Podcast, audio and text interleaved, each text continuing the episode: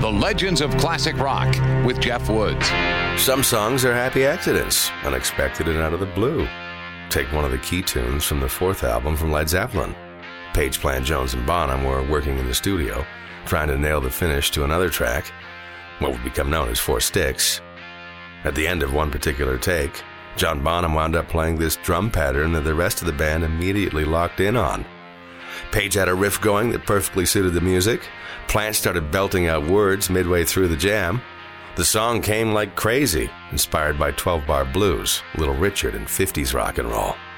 When it was all said and done, the foursome had come up with one of the few Zeppelin songs where all four members of the band share writing credits the Zeppelin classic Rock and Roll.